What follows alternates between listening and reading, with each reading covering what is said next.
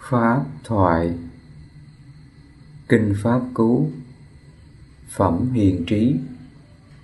Bài kệ từ số 88 cho đến số 89 Giảng vào ngày mùng 3 tháng 5 năm 2015 Hôm nay à, chúng ta tiếp tục học Kinh Pháp Cú tiếp theo cái phẩm à, thiền trí. Trong cái bài kệ số 88 à, Đức Phật dạy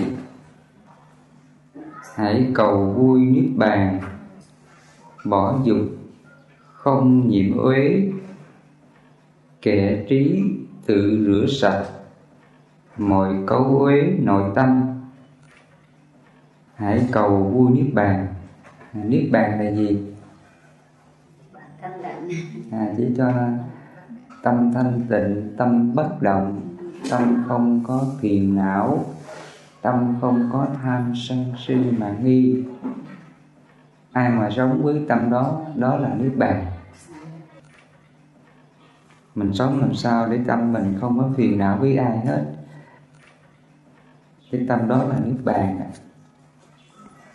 bỏ dục không nhiễm uế. Dục là gì? Thì cái dục này nó nó có hai phần. Chúng ta phải hiểu cho nó rõ. À, dục thuộc về à, thế gian và dục về suốt thế gian. Dục về thế gian là gì? Thì cho lòng ham muốn á, năm món dục trưởng dưỡng đó gồm có sắc thanh hương vị xúc.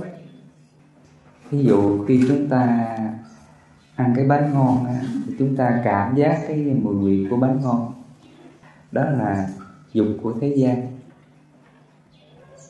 Khi à, tai mình nghe tiếng hay nhị thức mình nghe cái tiếng hay mình sinh cái tâm ưa thích bởi cái tiếng hay.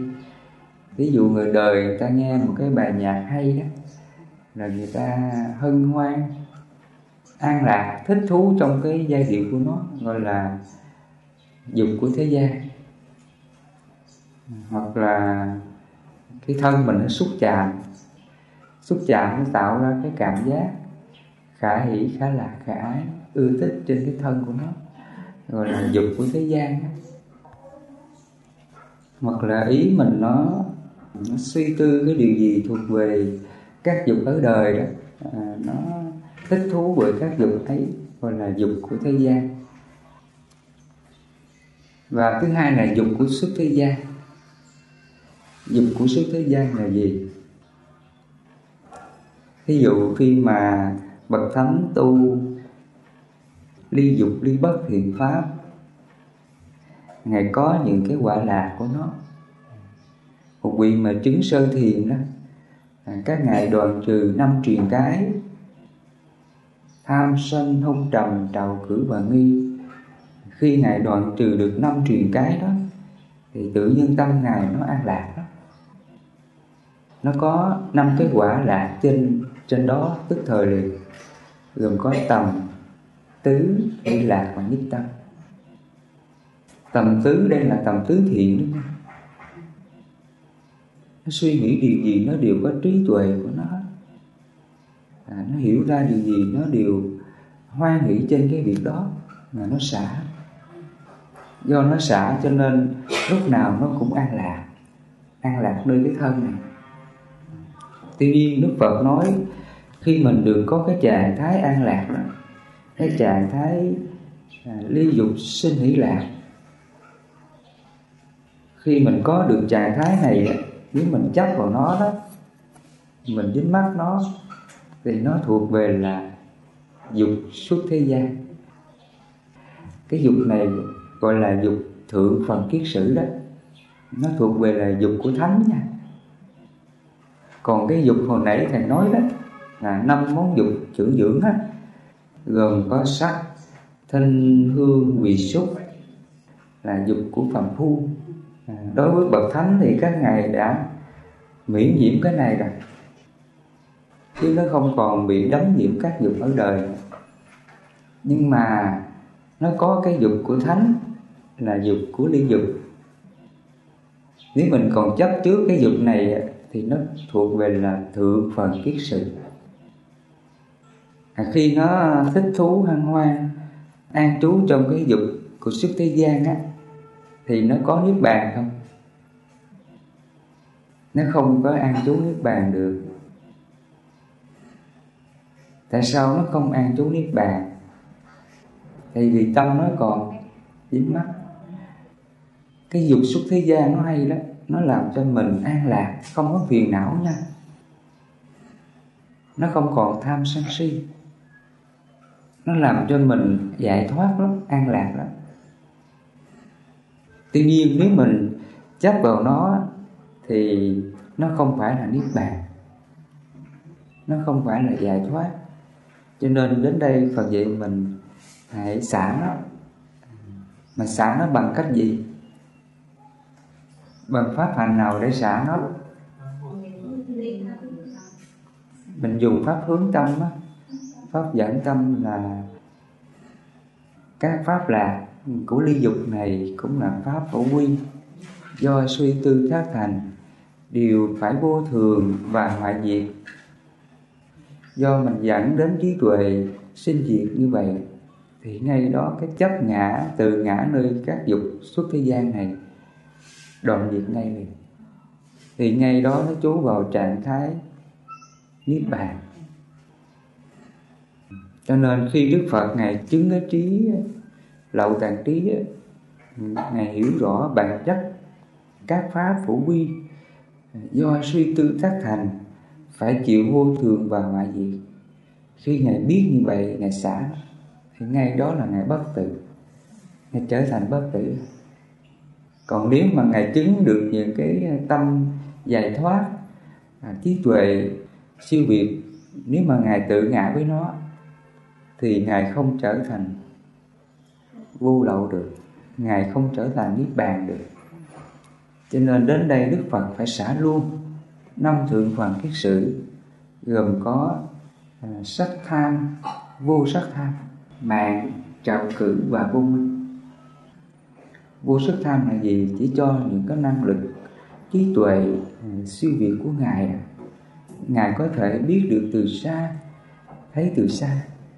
Ngài xả luôn những cái à, cái hỷ lạc đó, gọi là ly hỷ chú xả đó. Trong kinh chúng ta thường nghe cái từ là ly hỷ chú xả ly hỷ là ly các hỷ tưởng á, về các dục của hỷ tưởng á. Các thần thông tưởng nè. Nếu mà ta vẫn còn tự ngã, vẫn còn chấp nó, thì nó còn là vô sắc tham kiết sử. Cho nên khi mình chứng đạt cái gì trên cái ờ, sắc, thọ, tưởng, hành thức này, chỉ cho thân ngũ quẩn này thì hãy xả. Khi mình xả thì ngay đó là mình an trú vào niết bàn. Thường ờ, cái dục mà ở đời ờ, chúng ta tu tập, chúng ta xả được nhưng mà cái dục xuất thế gian, thấy như vậy là khó xả lắm nó là thượng phần kiết sử mà.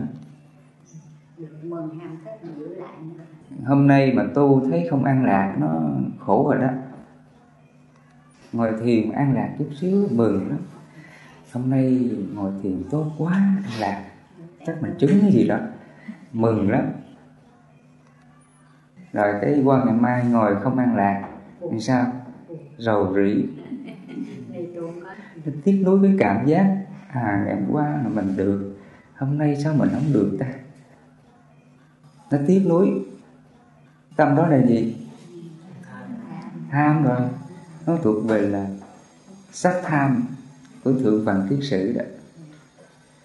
Cho nên ở đây đức phật dạy là khi ngài đi dục lý ác pháp, hỷ lạc xuất hiện nơi ta. Nhưng ngài nói rằng là không chi phối tâm ta hoặc là có lần lúc đó ngài xá lợi phất á, ngài cũng an trú vào cái trạng thái của sơ thiền. Khi ngài à, đến gặp ngài a nan á ngài a nan mới thấy cái sắc tướng của ngài xá lợi phất á rất là thanh tịnh an lạc. Và ngài a nan nói rằng này hiền giả hiền giả đang trú vào các trạng thái của thiền chứng nào mà thấy hiền giả an lạc. Thì à, lúc đó ngài xá lợi phất trả lời rằng là, tôi đang à, an trú vào trạng thái của sơ thiền là có năm cái quả lạc tầm tứ hỷ lạc nhất tâm. Dù tôi an trú vào cái trạng thái tầm tứ hỷ lạc nhất tâm, nhưng mà ngài không có tự ngã. Khi ngài đi dục lý ánh pháp hỷ lạc xuất hiện nơi ta. Nhưng ngài nói rằng là không chi phối tâm ta. Ngài chỉ trả lời một cách nó ngắn gọn như vậy thôi. Mặc dù thân tâm của ngài vẫn hưởng là thọ của ly dục sinh ra, nhưng mà ngài không có tự ngã. Trong trí ngài biết rằng nó cũng là pháp hữu biên là vô thường do ngài chú vào cái pháp xã đó, thì ngay đó là ngài trong niết bàn. Đó là câu chuyện đối thoại giữa ngài a nan và ngài xá lợi phất là như vậy. Còn chúng ta thì đi tầm cầu. Tầm cầu khá hỷ khá lạc mà hiện nay là người ta đều dính mắc cái này đó nha. Ngồi thiền phải có an lạc chính vì đi tìm cái lạc đó mà cứ cứ ngồi thiền suốt hưởng lạc mà. Cuối cùng là rớt vào là thượng phần kiết sử hết trơn bu sắc tham kiết sử. Cái dục này gọi là dục cao cấp. Ai mà ngồi thiền rớt vào cái thiền bu sắc á nó dục dữ lắm. Ngồi đó nó nhắm mắt lại nó, nó ngã nghiêng ngã ngửa nó, nó hân hoan nó, nó đê mê nó, nó trong cái cảm giác lạc của nó.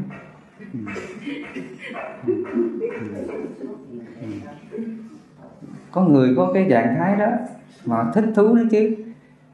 Khó bỏ lắm á.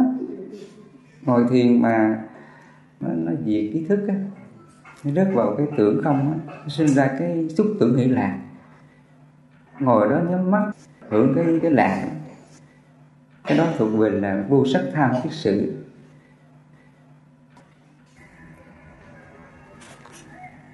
À, chúng ta sẽ học tiếp theo cái bài kệ 89 Những ai thường chánh tâm Tu tập Pháp giác tri Xa lìa mọi chấp trước Hoan hỷ không nhiễm ái Sẽ sống không lậu hoặc Sáng trói chứng niết bàn Ngay trong đời hiện tại. À, trong bài kệ này Phật dạy chúng ta là mình tu tập các pháp hành Phật dạy đó. Trong đó nó có cái pháp hành là bảy giác chi đó. Tu tập các giác chi là bảy giác chi. Thì trong bảy giác chi này nó có bảy phần thí dụ chúng ta tu tập là đầu tiên là gì? Niệm giác chi. Thì nói đến niệm giác chi á, thì đức phật dạy rằng là nó có hai phần. Niệm á, là nghĩ nhớ những điều gì đã học từ lâu biết từ lâu. Mà nghĩ nhớ cái gì? Nghĩ nhớ những điều phật dạy về pháp về chánh pháp nha. Và thứ hai là tùy niệm. Tùy niệm là sao? Là khi mọi cái nhân quả ác pháp gì nó đến thì trên ác pháp đó mình phải quán, mình tư duy, mình xả cái niệm đó. Ví dụ bây giờ người ta đến người ta chửi mình đi, người ta nói nặng, nói nhẹ mà, thì mình phải tùy niệm. Tùy niệm bằng pháp quán gì? Quán về khổ và nguyên nhân của khổ. Chỉ cho mình quán về nhân quả đó. Tại sao người này ác với tôi? Tại sao người này xấu với tôi?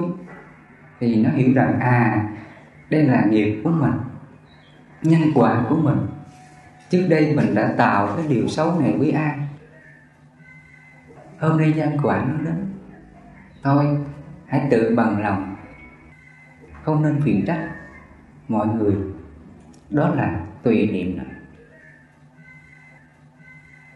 khi mình tu cái pháp bảy giác chi này thì chúng ta đều phải trên cái cái pháp hành là như lý thức ý đó khi mình tu giác chi nào thì mình đều có như lý thức ý. Chỉ cho là mình quán mình quán, mình suy tư. Và khi mình hiểu được rồi thì mình hướng đến xả nó không có chấp nhận nó. Ví dụ mình vừa quát rằng là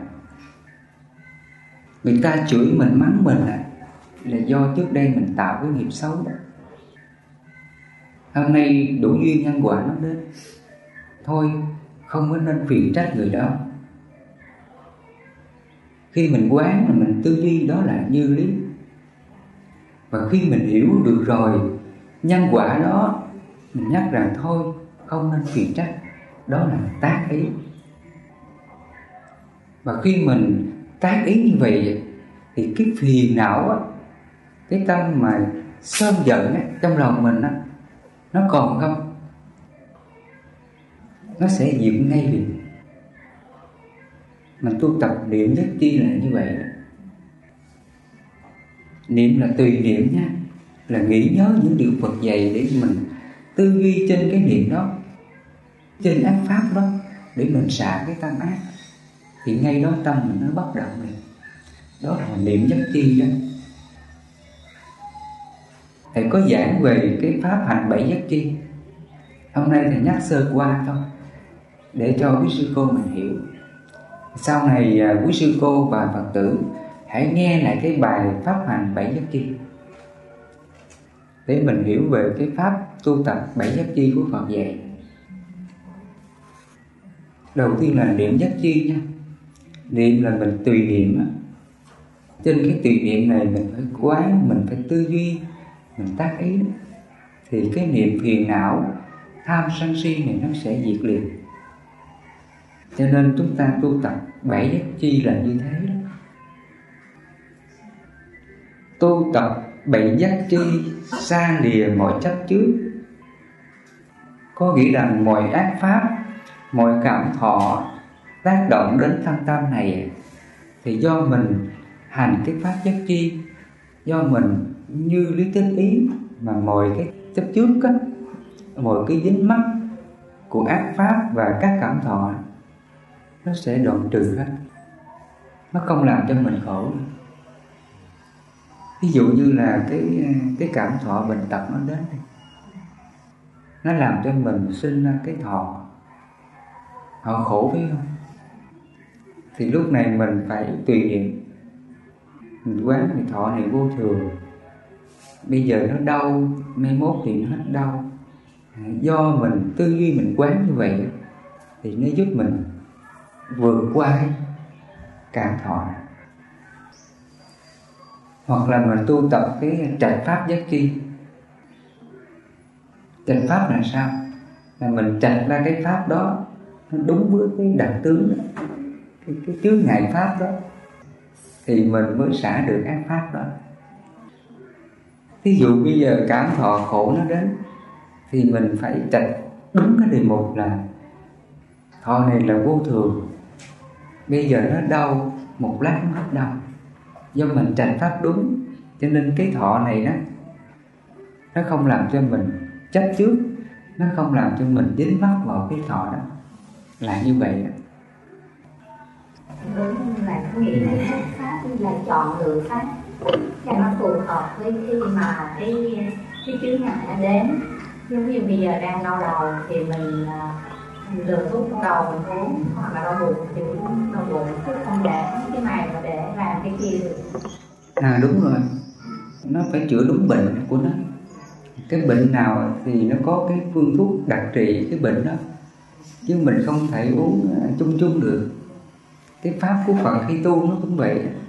Tùy theo bệnh mình cho thuốc. Và tùy theo cái thọ khổ phiền não của mình, tương ứng với cái pháp trợ đạo đó, để mình đối trị cái ác pháp đó. Ví dụ bây giờ con mũi nó cắn đầu nè, thì lúc này mình phải trạch pháp đúng cái đề mục cái pháp hành để mình quán về cái cảm thọ con mũi cắn đau. thứ nhất là nếu mà cái tâm mình nó đang khó chịu cảm thọ, thì mình quán thọ này vô thường. Bây giờ nó đau một lát, nó đau. Khi biết như vậy thì mình tham nhẫn hoan hỷ, bằng lòng với thọ đau này.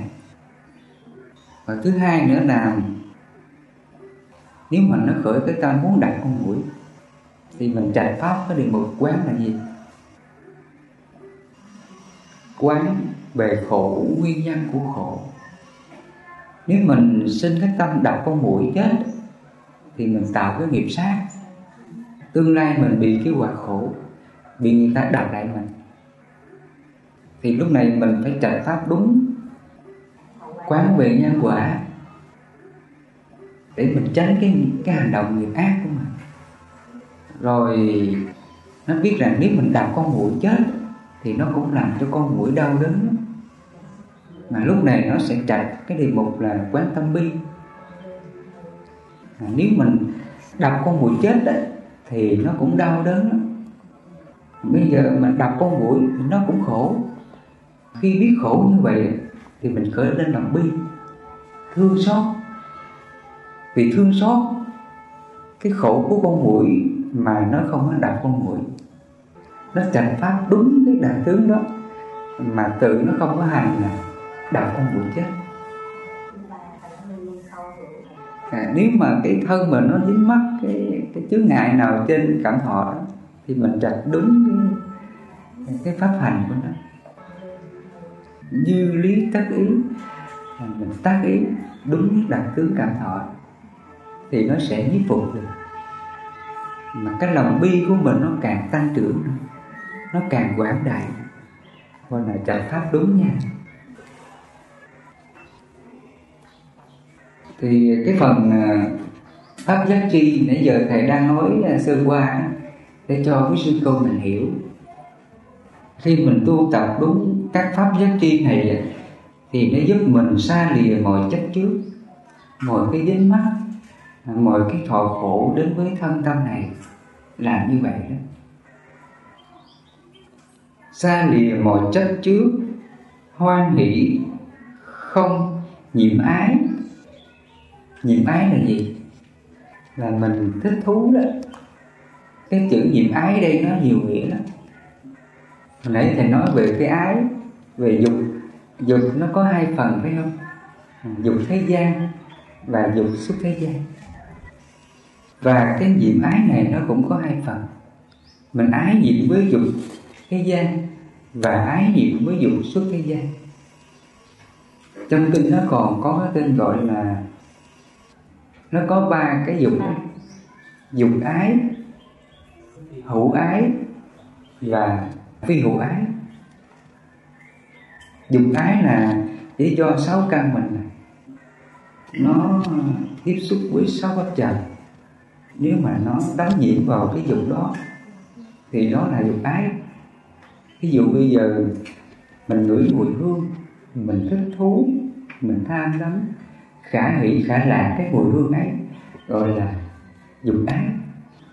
Dục ái là mình trực tiếp mình hưởng cái cái dục của nó. Trên sáu căn này gọi là dục ái.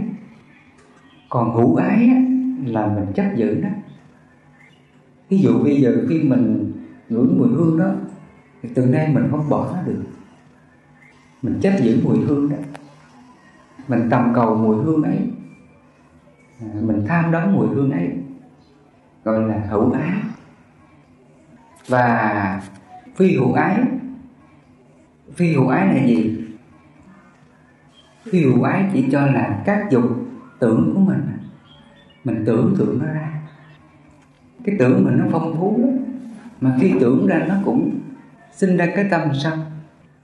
Thích thú, khả hỷ khả lạc khả ái. Cái đó gọi là phi hữu ái. Cho nên khi mà đức phật ngày tu 49 ngày đêm dưới cội cây bồ đề thì những cái ma nội tâm của ngài, trước đó là ngài hưởng cái dục gì ở hoàng cung á, thì trong tưởng của ngài nó hiện ra hết mà khi nó hiện ra đó, thì ngài dùng cái pháp quán là như lý tác ý. Ngài nói rằng là, nếu mà ta theo các dục này nữa đó, thì ta sẽ dự phần vào phiền não, vì trí tuệ làm cho ta sẽ đau khổ nhiều hơn. Ta làm khổ mình và làm khổ mọi người nhiều hơn. Thôi, ta không theo ngươi nữa. Thì khi ngài tác ý như vậy, cái dục dục ái, hữu ái và phi hữu ái, ngay đó là nó đoạn diệt liền. Cái dục này là do tưởng dục, do những gì mình huân tập trước đây, thì bây giờ tự nó sẽ khởi ra. Cái điều này là có hết. Trong mọi chúng ta đều có cái này hết. Thì khi Đức Phật Ngài đồng cư á, dưới cội cây Bồ Đề Ngài bị cái dục tác động trên thân tâm của Ngài. Ngài cứ quán thôi. Nhưng mà ta theo cái dục này ta sẽ làm hại mình, hại người.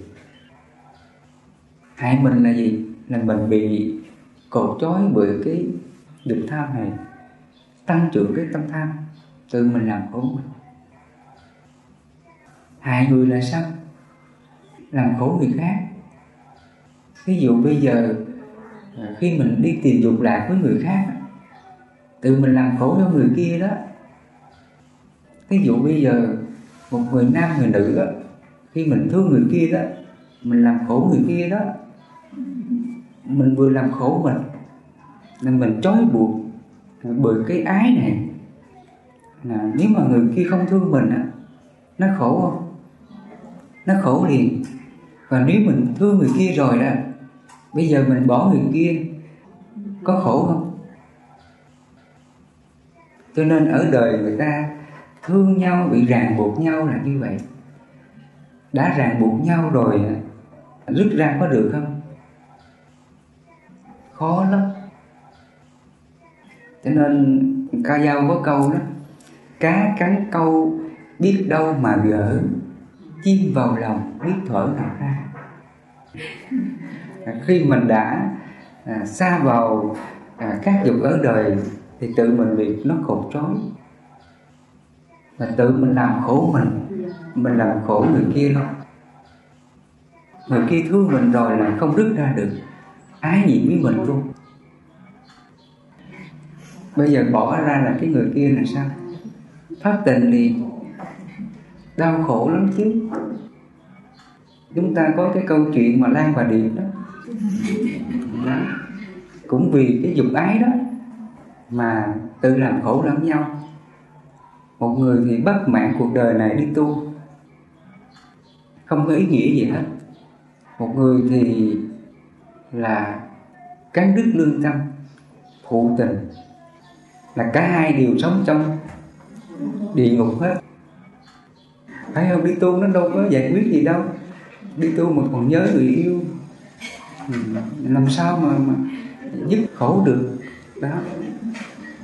Cho nên đức phật nói rằng là khi mình sống trong các dục thì tự mình làm hại mình làm hại người ta là như vậy.